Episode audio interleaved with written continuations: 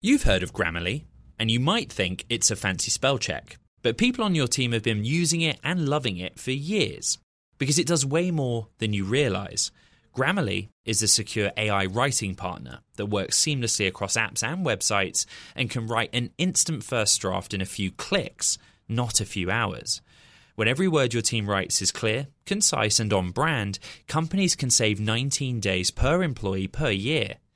Learn what better writing can do for your company at grammarly.com. Grammarly, easier said, done. From Silicon Valley to Wall Street, the promise and perils of artificial intelligence are playing out on the world stage. But what will the next phase of AI adoption look like? Which companies, from big tech to startups, will dominate? And where do the risks and unintended consequences lie? I'm Emily Chang. Join me at Bloomberg Tech in San Francisco, May 9th, to answer many of the industry's burning questions, alongside Snap's Evan Spiegel, Xbox President Sarah Bond, OpenAI's Brad Lightcap, top researcher Dr. Fei Fei Li of Stanford, and many more. More details and just a few tickets left at bloomberg.com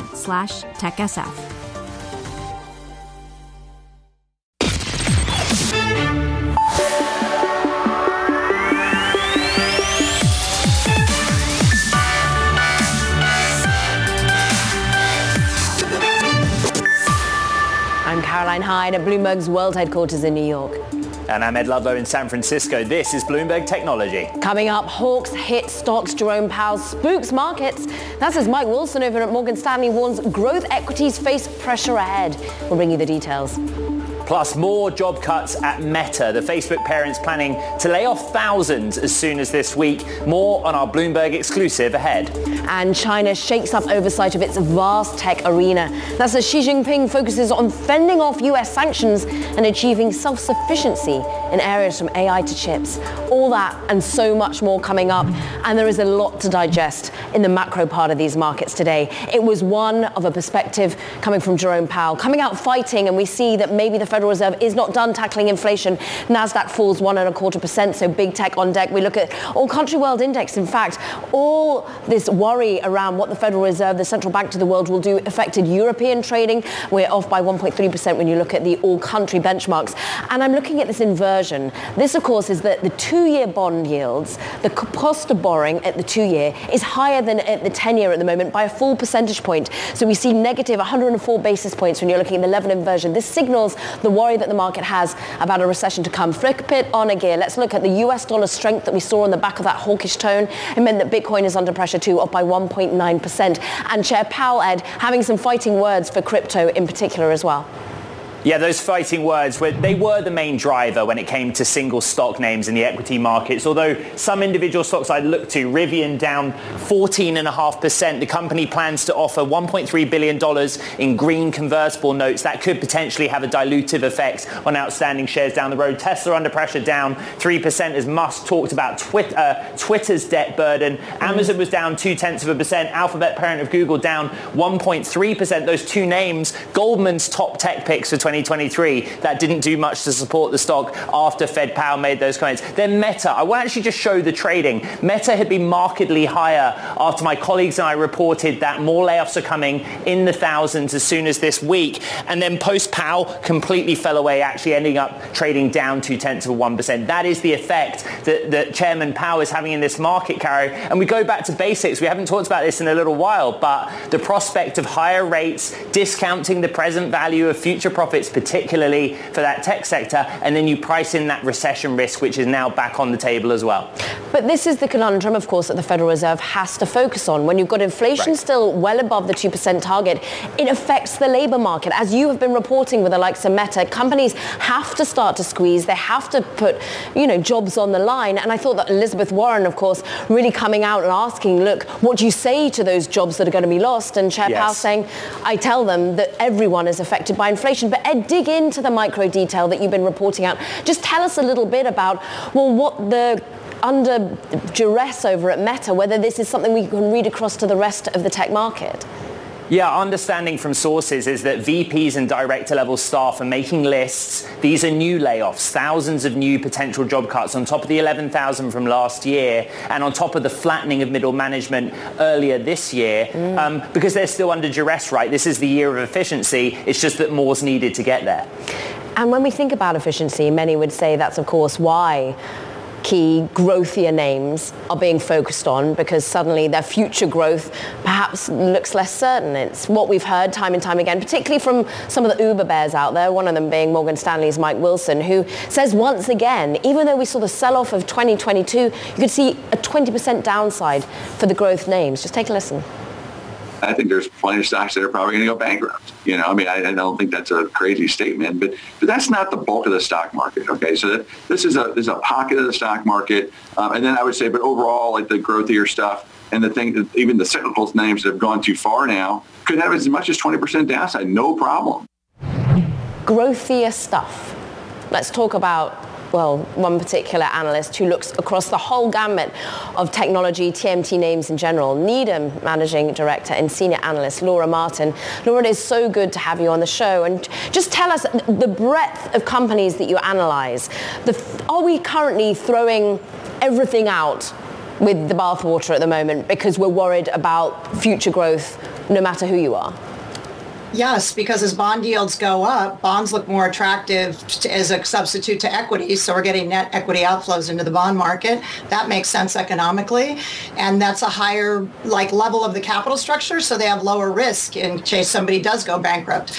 Um, and I think specifically as you get this advertising downdraft, advertising has 80% margins. So Google, specifically Google and Meta, or Alphabet and Meta, really are going to be under margin pressure if we go under recession and if advertising demand gets worse. Laura, in the context of multiples on some of the names that you that you cover, what's the biggest concern to the market right now? Is it this idea that rates will go higher in bigger increments, or are we starting to get more and more concerned about how deep a recession might come? So the biggest concern is in a, a discounted cash flow, which is the academically rigorous way to value these companies if you have a higher discount rate, any cash flow that comes from like year four and future, like Amazon is making no money, Meta is having, you know, really in a downdraft in its profit margins, that all, those out years become much less valuable. And so what you care about a lot is current year cash flow and next year's cash flow. And on that score, Apple, $90 billion a year of cash flow, like super safe, feels like a good place to hide, super liquid. Google still continues to have high free cash flow. We'd like them to cut costs faster, but a lot of their value is not past year five, which in a rising interest rate environment, those past year five cash flows are really discounted harshly. Let's dig in on actually the only name that you have an underperform on, and it's Meta. They are trying to talk up efficiency in particular. They are, of course, looking towards therefore jobs that are on the line, Laura. But ultimately, I've looked at some of your decks on this company after their earnings. You said you like the word efficiency, but are they just rearranging, well, the chairs on the Titanic is one of the phrases you used. True. I mean, I think the question we're asking is, does Meta have a terminal value in its core business? Because one of the data points we're reading is most of the layoffs uh, the CEO, Mark Zuckerberg, is making sit in the core business of Meta that's being undermined by TikTok. Assuming TikTok doesn't get banned, the question we have is in the core business that funds the metaverse, does he actually have a terminal value? Or does he just lose all his creators and all his users in the first world countries to TikTok instead, assuming it stays in business? I think that's a very real question for these network effect businesses that benefit from network effects on the way up, but get slaughtered by network effects like MySpace did on the way down. Yes. Laura, how worried are you about brain drain? I find this really interesting. One source described this latest round of layoffs to me as more of a sledgehammer. If the 11,000 in November were done with a scalpel, this is a sledgehammer. And I wonder, what's the risk that they lose all of these smart people that are trying to drive this longer term transition so they don't even get there? Agree 100%. I think it's hard for morale to lay off people. I think you, what happens is if you're not sure you're going to get laid off, your most talented people go and proactively look for another job and get hired away. So who you end up left with is the people who can't get the next job. So you end up with the people that are the worst of the bell curve, not the best, because the best people go somewhere else where their job security is intact. Lastly, though, when you hear about actually other areas of focus, particularly for analysts at the moment, is saying one area that could perhaps be an upside potential is artificial intelligence. Are you buying that, Laura, particularly for some of these big companies that you monitor? So it's a great question. So um, last year was the year of the metaverse. I think this year is going to be the year of AI. So the best question is, when we're sitting here a year from now in early 24, is anybody talking about AI or have we moved on to something else? Hmm. I think most of these big tech companies have been using machine learning for a long time to make their recommendations better, to sort their search pages. They've all been using machine learning you know, sort of chat GPT and generative AI is new to the consumer market, but a lot of these tech guys would say they've been using AI slash machine learning for years. So um, I, I don't, I don't know whether AI is as big a deal for these large tech-driven companies as it is for the consumer, where suddenly there's a use case that's really exciting in, in both like um, both pictures uh, and in um, and in you know answers. We're going to be putting that to a key Salesforce executive a little bit later. Needham Managing Director and Senior Analyst Laura Martin, what a day to have you on. Thank you so much for spending the time.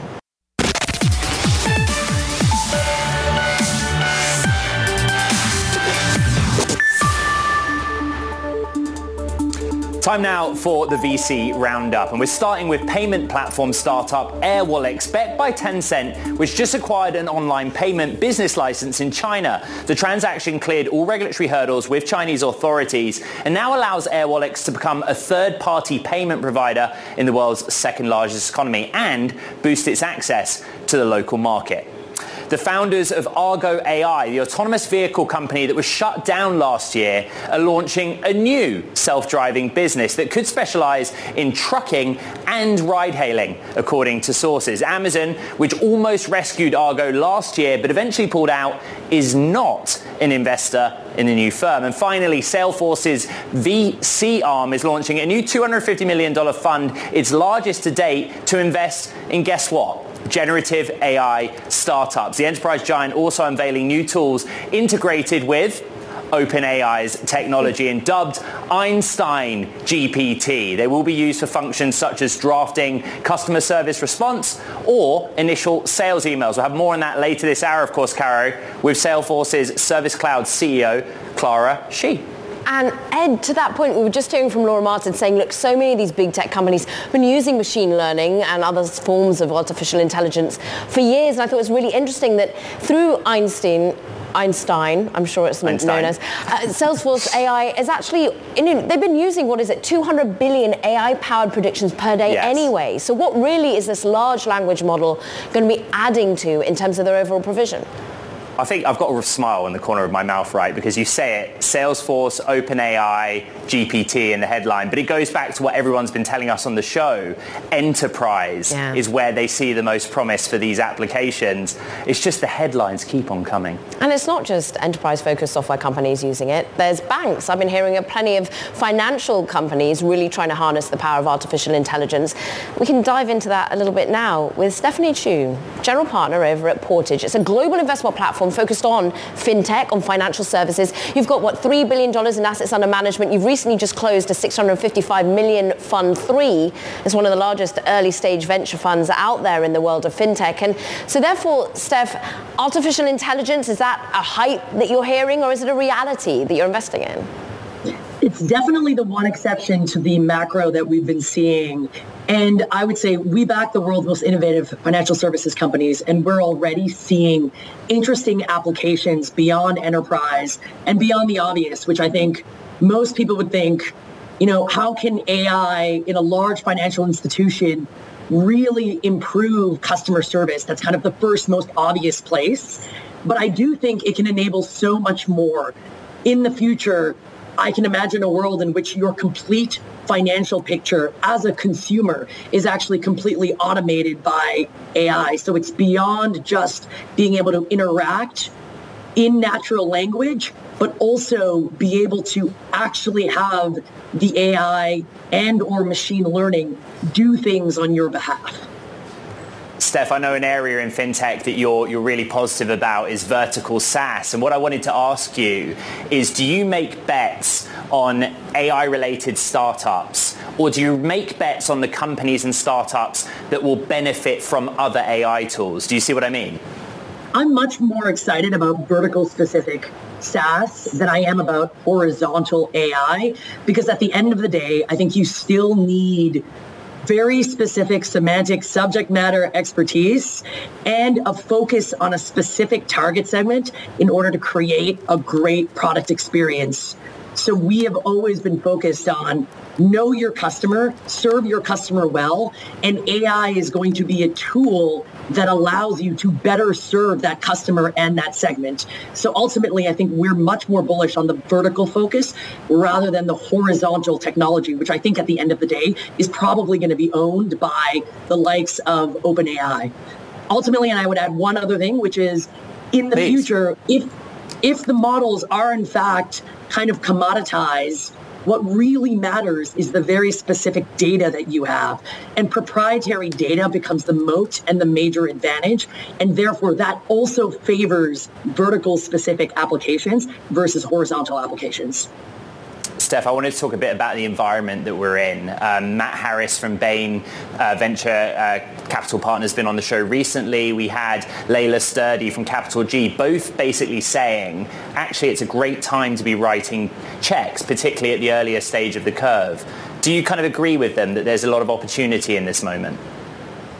I would say I would say it depends on how you how you think about what early stage is. I think across the board, because of where the Fed rates are, risk assets have are now out of favor. I would say the largest impact has been on Series C and Series D in the market, where we've seen valuations drop more than 50% at Series D, really mirroring the public markets dropping 70%. Mm. I would say seed and Series A valuations, which are on the earlier side of the curve, have also we've also seen a trickle down effect there, but it's been the biggest lag. So valuations there have dropped more like 10 to 25%. Across the board, I would say it is a great time to be a venture investor. However, the, the later stage venture deals where there's been an exodus and an imbalance of supply and demand in terms of capital have seen the largest valuation fallouts. When you're looking at the early stages you do, Steph, where in the world do you focus? Because what's really interesting about your portfolio is it is so global. I'm looking at French, German, and tech companies, for example. Is Europe right? Is it still about the US? Is it Asia? I would say we've got a really global portfolio. About a third of our portfolio is in Europe. There are very significant, as you guys would know, regional differences even within Europe in terms of where the regulatory environment is going, in terms of if you look at the differences between banking, insurance, and wealth management. So we see global macro trends as being really interesting. There's investments to be made in Europe, investments to be made in North America. I would say in times like this, where valuations have decreased globally, we tend to see flight to capital to larger, more established markets like the US, like the UK, et cetera. But obviously, within fintech, you need to be aware of the regulatory nuances of each specific country mm. that you operate in. Steph Choo, General Partner at Portage. Thank you so much. You know, we're moving our show time next week, earlier in the day, 12 Eastern, 9 a.m. Pacific, and we want to take that global view. You know, it's interesting to have a partner on that looks globally and outside of North America. Now, let's turn very quickly to crypto. Grayscale's fight over its Bitcoin ETF begins in court. We bring you the latest details out from Washington, D.C. That's next. This is Bloomberg. What if everyone at work were an expert communicator? What if every doc, message, and email they wrote was perfectly clear and concise? Inbox numbers would drop, customer satisfaction scores would rise, and everyone would be more productive. That's where Grammarly comes in. Grammarly is a secure AI writing partner that understands your business and can transform it through better communication. Companies that use Grammarly save an average of 19 days per employee per year that's because with Grammarly's AI, what used to take a few hours only takes a few clicks, like generating an instant first draft in your company voice or tailoring a message to your specific audience and goals. And Grammarly's personalized on brand writing help is built in everywhere your team works across 500,000 apps and websites. Plus, it's safe, secure, and already IT approved. Join 70,000 teams who trust Grammarly with their words and their data. Learn more at grammarly.com. Grammarly, easier said, done. From Silicon Valley to Wall Street, the promise and perils of artificial intelligence are playing out on the world stage. But what will the next phase of AI adoption look like? Which companies, from big tech to startups, will dominate? And where do the risks and unintended consequences lie? I'm Emily Chang. Join me at Bloomberg Tech in San Francisco, May 9th, to answer many of the industry's burning questions, alongside Snap's Evan Spiegel, Xbox President Sarah Bond, OpenAI's Brad Lightcap, top researcher Dr. Fei Fei Li of Stanford, and many more. More details and just a few tickets left at bloomberg.com slash techsf.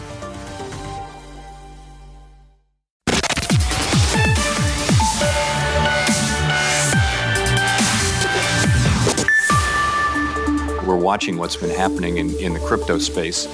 And, you know, what we see is, you know, quite a lot of turmoil. We see fraud. We see a lack of transparency. We see run risk, lots and lots of things like that. And so what we've been doing is, is making sure that the, that the um, regulated financial institutions that we supervise and regulate are careful, are taking great care in the ways that they engage with the, um, you know, with the whole crypto space. Some of Fed Chair Powell's remarks on the crypto market, of course, this morning on Capitol Hill. And in fact, some other news in terms of crypto. A few minutes ago, we just learned that Binance US has indeed won court approval to buy Voyager Digital, allowing Voyager to end its bankruptcy, repay customers. Of course, all of this following the fallout of FTX. Also today was the start of a court fight between Grayscale Investments and the SEC over plans to convert, well, it had hoped to convert its $14 billion Bitcoin trust into an ETF. I'm pleased to say our new resident in town of DC, one Leinz, who we miss a lot from New York, but doing amazing work from Washington, including your crypto show, Kailey. Just talk to us about actually what felt a lot of questioning coming out, fighting almost on behalf of Grayscale.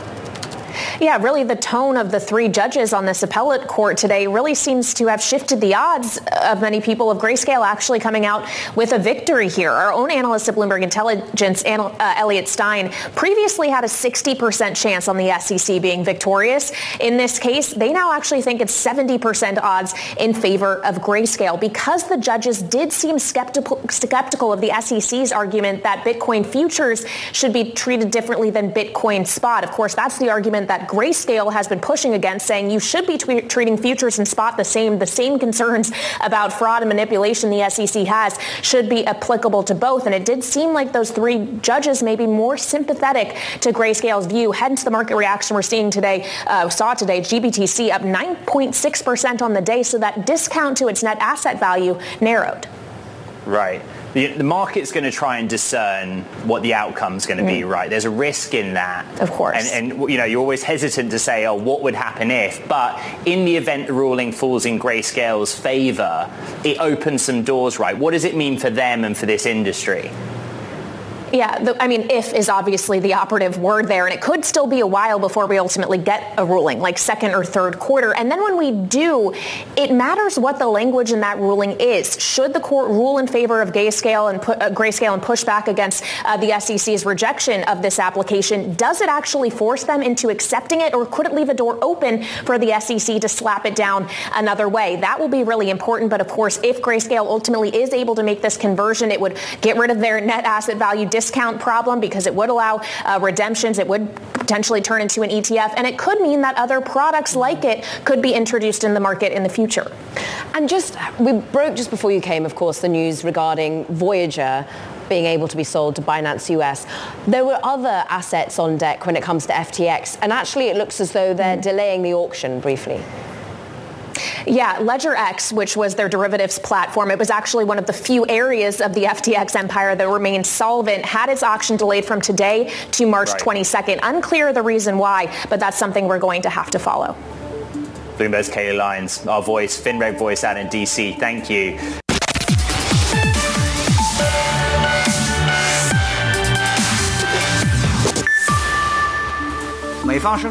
The U.S. claims that it seeks to outcompete China but does not seek conflict. Yet, in reality, its so-called competition aims to contain and suppress China in all respects and get the two countries locked in a zero-sum game. Welcome back to Bloomberg Technology. I'm Caroline Hyde in New York. And I'm Ed Ludlow in San Francisco. And Ed, that was just China's new foreign minister there, calling the US approach to Beijing a reckless gamble. And this, of course, is sort of put in stark contrast with what was happening on the Hill today. Congress moving yet closer to restricting access to China's TikTok app with a new bipartisan bill aimed to protect US user data. Clearly, the hostility is front and center when it comes to trade, technology. We've got the perfect guest to discuss it all. Paul Triolo, Albright Stonebridge Group Senior Vice President of China tech policy. You're about to go out to China soon, Paul. Just talk to us a little bit about, first and foremost, what you heard from Chinese leadership today. A really tough stance, finally, seemingly, that they've decided to fight fire with fire in some way. Yeah, I think it's not surprising. Um, this this um, this sort of rhetoric has been Xi Jinping has been very careful not to use this this uh, fairly straightforward rhetoric and uh, in calling uh, you know calling out the the, the, the, U.S. policy on China. Um, so it's not surprising. It's come on the heels, of course, of the balloon incident, um, the cancellation of Secretary Blinken's visit to China, and then a whole host of U.S. actions, um, export controls. Um, and other other restrictions on Chinese technology acquisition, mm-hmm. and then of course we've had uh, Congress um, the, the, the, the, hearings last week that kick off a season of hearings with the House Select Committee uh, on China, for example, which you know used some pretty harsh rhetoric. So it's not surprising to see China uh, push back a bit on this, um, but it is unusual for Xi to use such strong language. Before we get into the tit for tat and perhaps what's happening in terms of privacy here in the US, I'm interested in what you made of the shakeup when it comes to trying to ensure AI, particularly chip making, is front and center for China, that they don't somehow lose out despite these trade embargoes and, and issues that are put on hold in terms of getting hold and access to certain US technologies. Right. Yeah, I mean, I think the restructuring that we're seeing coming out of the NPC, and of course it's it's early days here, it reflects to some degree in the technology sector this recognition that the U.S. is is putting increasing pressure on uh, on key priorities for Beijing, like advanced computing. So we've seen the U.S. take action, for example, on export controls, and there'll probably be some restrictions on outbound investment. So I think China is is still grappling with the, the full implications of that, um, and there'll be a lot of focus on domestic investment in these key hard and core technology sectors, for example, like semiconductors and artificial intelligence. Um, but I think that, that Beijing is really is really struggling to figure out a way uh, to, to, to invest, keep investing in its domestic industry and push back probably at some point on some of these restrictions we're seeing um, the U.S. erect around China's companies' access, access to critical technologies.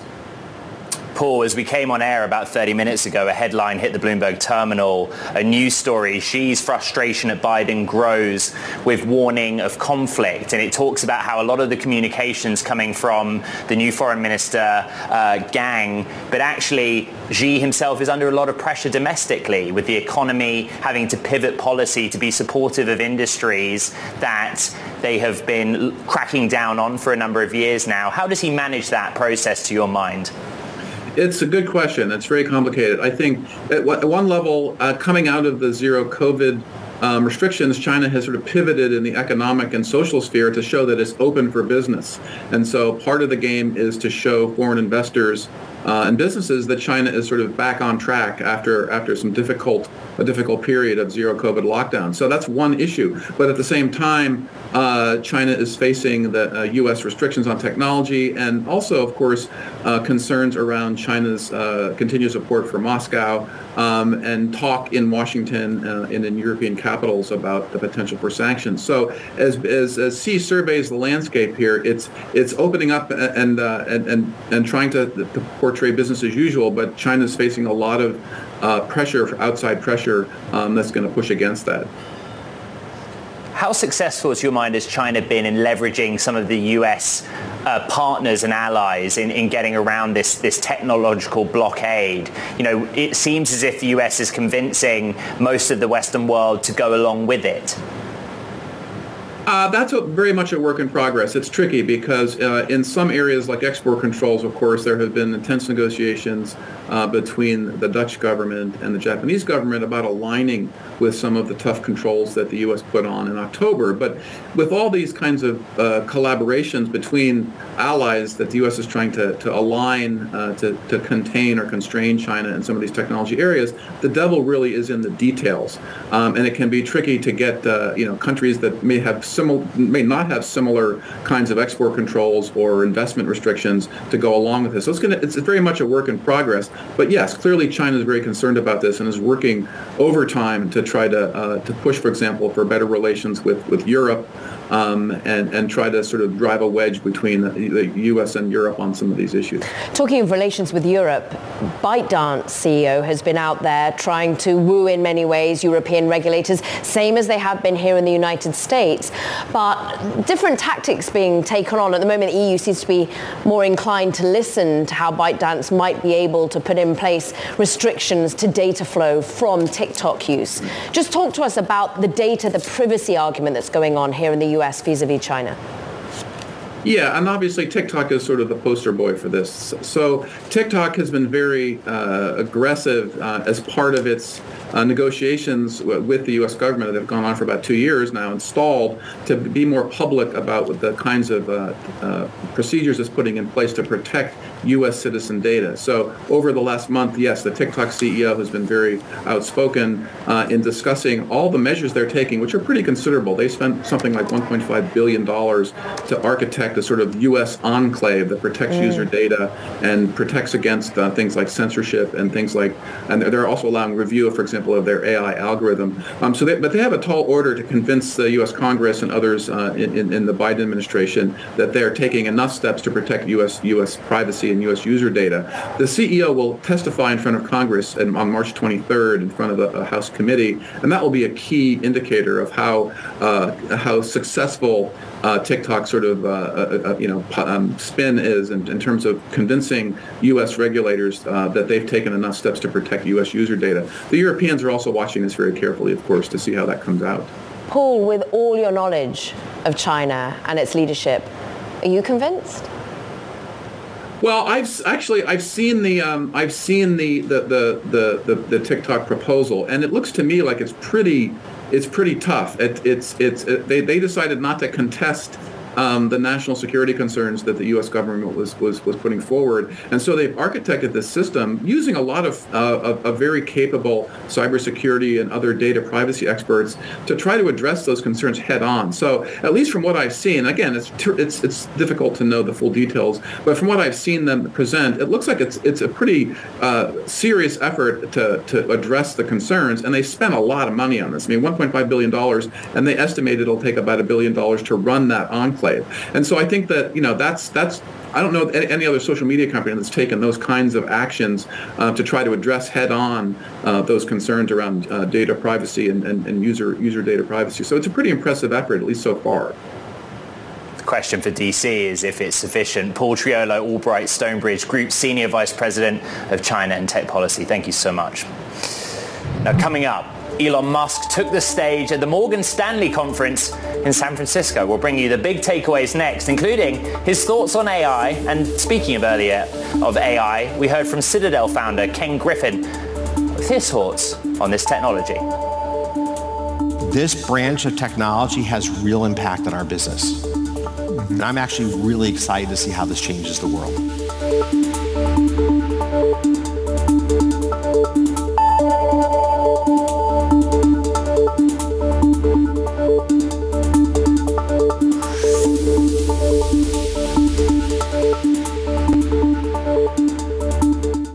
What if everyone at work were an expert communicator? What if every doc, message, and email they wrote was perfectly clear and concise? Inbox numbers would drop, customer satisfaction scores would rise, and everyone would be more productive. That's where Grammarly comes in. Grammarly is a secure AI writing partner that understands your business and can transform it through better communication. Companies that use Grammarly save an average of 19 days per employee per year that's because with Grammarly's AI, what used to take a few hours only takes a few clicks, like generating an instant first draft in your company voice or tailoring a message to your specific audience and goals. And Grammarly's personalized on-brand writing help is built in everywhere your team works, across 500,000 apps and websites. Plus, it's safe, secure, and already IT approved. Join 70,000 teams who trust Grammarly with their words and their data. Learn more at grammarly.com. Grammarly, easier said, done. From Silicon Valley to Wall Street, the promise and perils of artificial intelligence are playing out on the world stage. But what will the next phase of AI adoption look like? Which companies, from big tech to startups, will dominate? And where do the risks and unintended consequences lie? I'm Emily Chang. Join me at Bloomberg Tech in San Francisco, May 9th, to answer many of the industry's burning questions, alongside Snap's Evan Spiegel, Xbox President Sarah Bond, OpenAI's Brad Lightcap, top researcher Dr. Fei Fei Li of Stanford, and many more. More details and just a few tickets left at bloomberg.com slash techsf.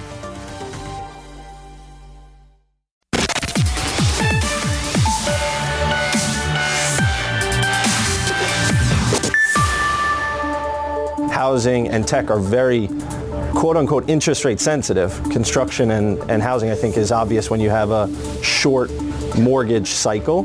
But for tech, we had a decades long equity uh, availability of capital, and that's been shut down by the Fed as well. So those are going to feel the impacts first. The macro perspective. JP Morgan's Global Wealth Management Chief Tom Kennedy earlier on Bloomberg Television with his thoughts on just how the tech sector is currently evolving amid this new interest rate regime. Let's talk a little bit more about tech. First up, Apple adding a new color to its palette, yellow. The company announced a yellow version of the iPhone 14 and 14 Plus today, adding to the existing midnight, blue, purple, red, and starlight options.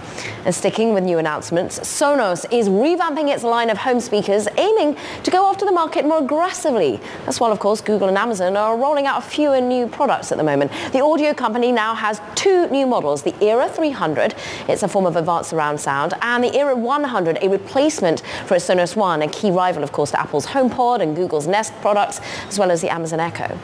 And finally, Uber. Well, it's launching some new features of its own to make airport travel, which I've just done, less stressful. From step-by-step instructions to guide you through the airport to walking ETAs. It's also expanding availability for Uber Reserve offerings throughout the United States and Canada. Meanwhile, Ed, I've got to get your take right now on, well, we get lost in the noise sometimes surrounding Elon Musk, but he did Right. take to the stage on the minutiae around Twitter today. It was in a Morgan Stanley event. He took to the stage, he gave us 10 minutes notice, he tweeted a live link, and then the Bloomberg newsroom just erupted into motion. And we gathered the best and brightest across and we did a live blog. And well, there were a lot of questions. Everything from when's the Twitter executive bench going to be as deep as it is as Tesla? What is going on with Twitter's debt? How is Twitter going to be different to when it was when you acquired it? So much to discuss. Unfortunately, my editor and friend and co-sufferer through the process, Sarah Frier, joins me on set. There were a lot of takeaways. You and I wrote about a number of them. One was the debt. I think we start there, right? And this idea that uh, the debt is $1.5 billion annually. But he kind of justified the savagery of, of laying off all those staff. What did he have to say? Well, he said now that debt is about uh, the same as their their cash flow, so they're getting to be cash flow equal, maybe edging towards cash flow positive. Which, um, you know, he went on to say that they are now EBITDA positive, uh, and I, I just think that this is part of of his optimism. We, we've seen a lot of optimism from from Musk, despite spending 44 billion on Twitter, despite doing all of those layoffs. He really thinks that he can turn it around, and and not only does he think he can make it cash flow positive, he thinks that he can rake in more from Twitter's advertisers. We actually kind of learned a little bit about how he's measuring success at Twitter. And you know, you know the social media landscape so well. He said, don't worry about monthly or daily active users. Look at user hours. I think he said 130 million user hours per day is what Twitter is hitting currently. What does he mean by that? Well, what he means is they have this platform that really has the pulse of the news. It's where everyone's talking about what's happening. And they aren't able to monetize that or make Right. money off it through advertising at the level that that he wants them to. He said actually he, he was shocked at how poorly they are uh, turning that attention into money. And one of the the barriers to that is he thinks that the ads aren't relevant enough. Um, I, I think partially that's because Twitter just doesn't gather the same kinds of data on users that Facebook does, um, that other companies are able to based on their activity. Um, and, and then the other factor is that there is this big issue about um, what advertisers call brand safety, which is that we don't want ads appearing next to mm. the latest tragedy or, or even next to hateful commentary, um, what people are saying that, that may um, you, you may just don't, don't want to sell next to that. Yeah. And Twitter, because it's the place for the news, is also the place for a lot of that kind of content that, that perhaps is, is not as um, inspiring. You know, don't necessarily want to think about um, yeah. where you're going to get your next burger while you're watching a tragedy. When we think about oversight in particular under Elon Musk's watch and safety in many ways. I know European regulators have been thinking about this a lot in looking towards some new laws that are going to put into place to protect consumers come 2024. But it looks as though the US FTC, the Federal Trade Commission, also plans to depose Elon Musk as part of its probe, right? There are a lot of people interested in this.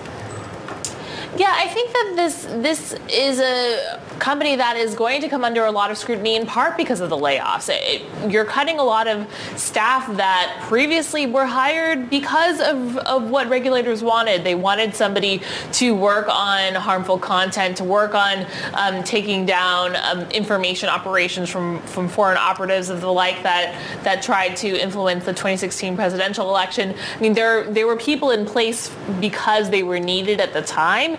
And Twitter is going to have to untangle, you know, did we cut too deep? Did we did we get rid of people that were there for a reason? Um, and and it's gonna be tough to answer regulators. I think Musk is saying, you know, we will make those hires we need to make, uh, mm. but we have a lot of priorities right now. Sarah Frier, thank you so much.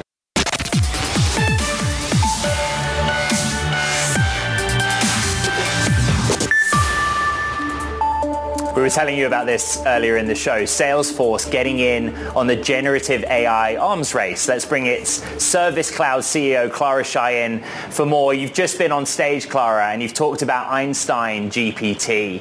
Let's start here. Did you partner with OpenAI because it was the best technology or because it was good marketing? Einstein GPT, we're really thrilled to announce today at the Salesforce Trailblazer DX event here in San Francisco. Einstein GPT is the world's first AI, generative AI purpose-built for CRM, and we are taking an open ecosystem approach. OpenAI is, is our initial partner, but we'll be adding additional partners in the coming months.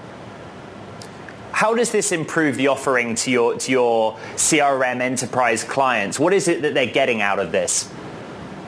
Now, Einstein GPT is really about combining Salesforce's proprietary AI with an ecosystem of vetted generative AI partners to, uh, to create personalized content for sellers, service agents, marketers, commerce managers, as well as IT developers. And it's for the employees, it's about making them more productive. And for customers, it's about delivering more tailored, relevant experiences. Because I believe you already deliver, what, 200 billion AI-powered predictions per day anyway within Customer 360, Clara. So how does the large language model change things up if you're a user? That's a great question. So we've been on this, this AI journey for over seven years now. We, we introduced the world to Einstein in 2016, and there are over 215 billion predictions that Einstein it gives out every day today across customer interactions. Einstein GPT is the next generation of our Einstein AI, and it, it includes generative technology, which means that content gets created for sellers. For example, a draft email to a prospective customer. For service agents, a draft response to a customer service chat or email. Um, for marketers, generating dynamically generating landing pages and email campaign content.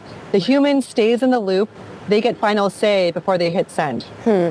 And OpenAI say, look, it allows them to learn more about real world usage that's critical to responsible development. I'm interested in that responsible development element because it's interesting. Some key financial companies, for example, have been limiting their use, employees' use of ChatGPT, worried about their IP basically. How are you going to ensure this is a safe space for all your customers to work in? It's the difference between consumer and business applications. Thus far, a lot of what has been covered in the news about, about generative AI has been consumer applications that are open-ended and frankly have, have higher uh, safety and accuracy concerns. In the business space, we can really focus the use case, the job to be done on specifically what does a salesperson need, specifically what does a service agent need to do his or her job. Clara, the other big piece of news is Salesforce's venture arm launching a new $250 million fund specifically targeting startups in generative AI. You alluded to it earlier about future partnerships, but what are you looking for with that fund? That's right. Our new generative AI startup fund from Salesforce Ventures is really focused on investing in and nurturing the next generation of AI startups. We believe it's very early days in generative AI and you know, there's a lot that we don't know yet. And so being able to, to have an ecosystem play is very important um, and also to give our customers choice. Clara, Ed referenced it at the start, this sort of feels like a PR offensive around AI or a bit of a marketing ploy. But ultimately, you've been doing AI for years. Does it frustrate you that suddenly everyone's talking about ChatGPT or, or was it needed, this sort of conversation? I think it's great. It's created consumer excitement and demand. My 85-year-old neighbor even knows about ChatGPT. and ultimately, you know, businesses, they care about AI in the context, context of driving business results, especially in this macro environment. How do I close more sales? How do I respond to my customer support issues more quickly? And so that's our true north in developing these applications in an ethical and responsible way. Salesforce Service Cloud CEO Clara Shih running off stage to be with us. We appreciate it. Thank you so much. Meanwhile, that does it for this edition of Bloomberg Technology, Ed, but we've got a pretty great lineup of top executives tomorrow. It also so happens to be International Women's Day.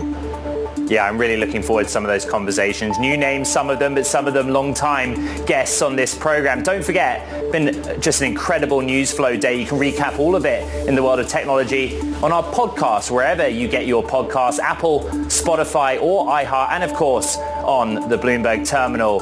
Two days down, three to go before the big move, Caro. this is Bloomberg.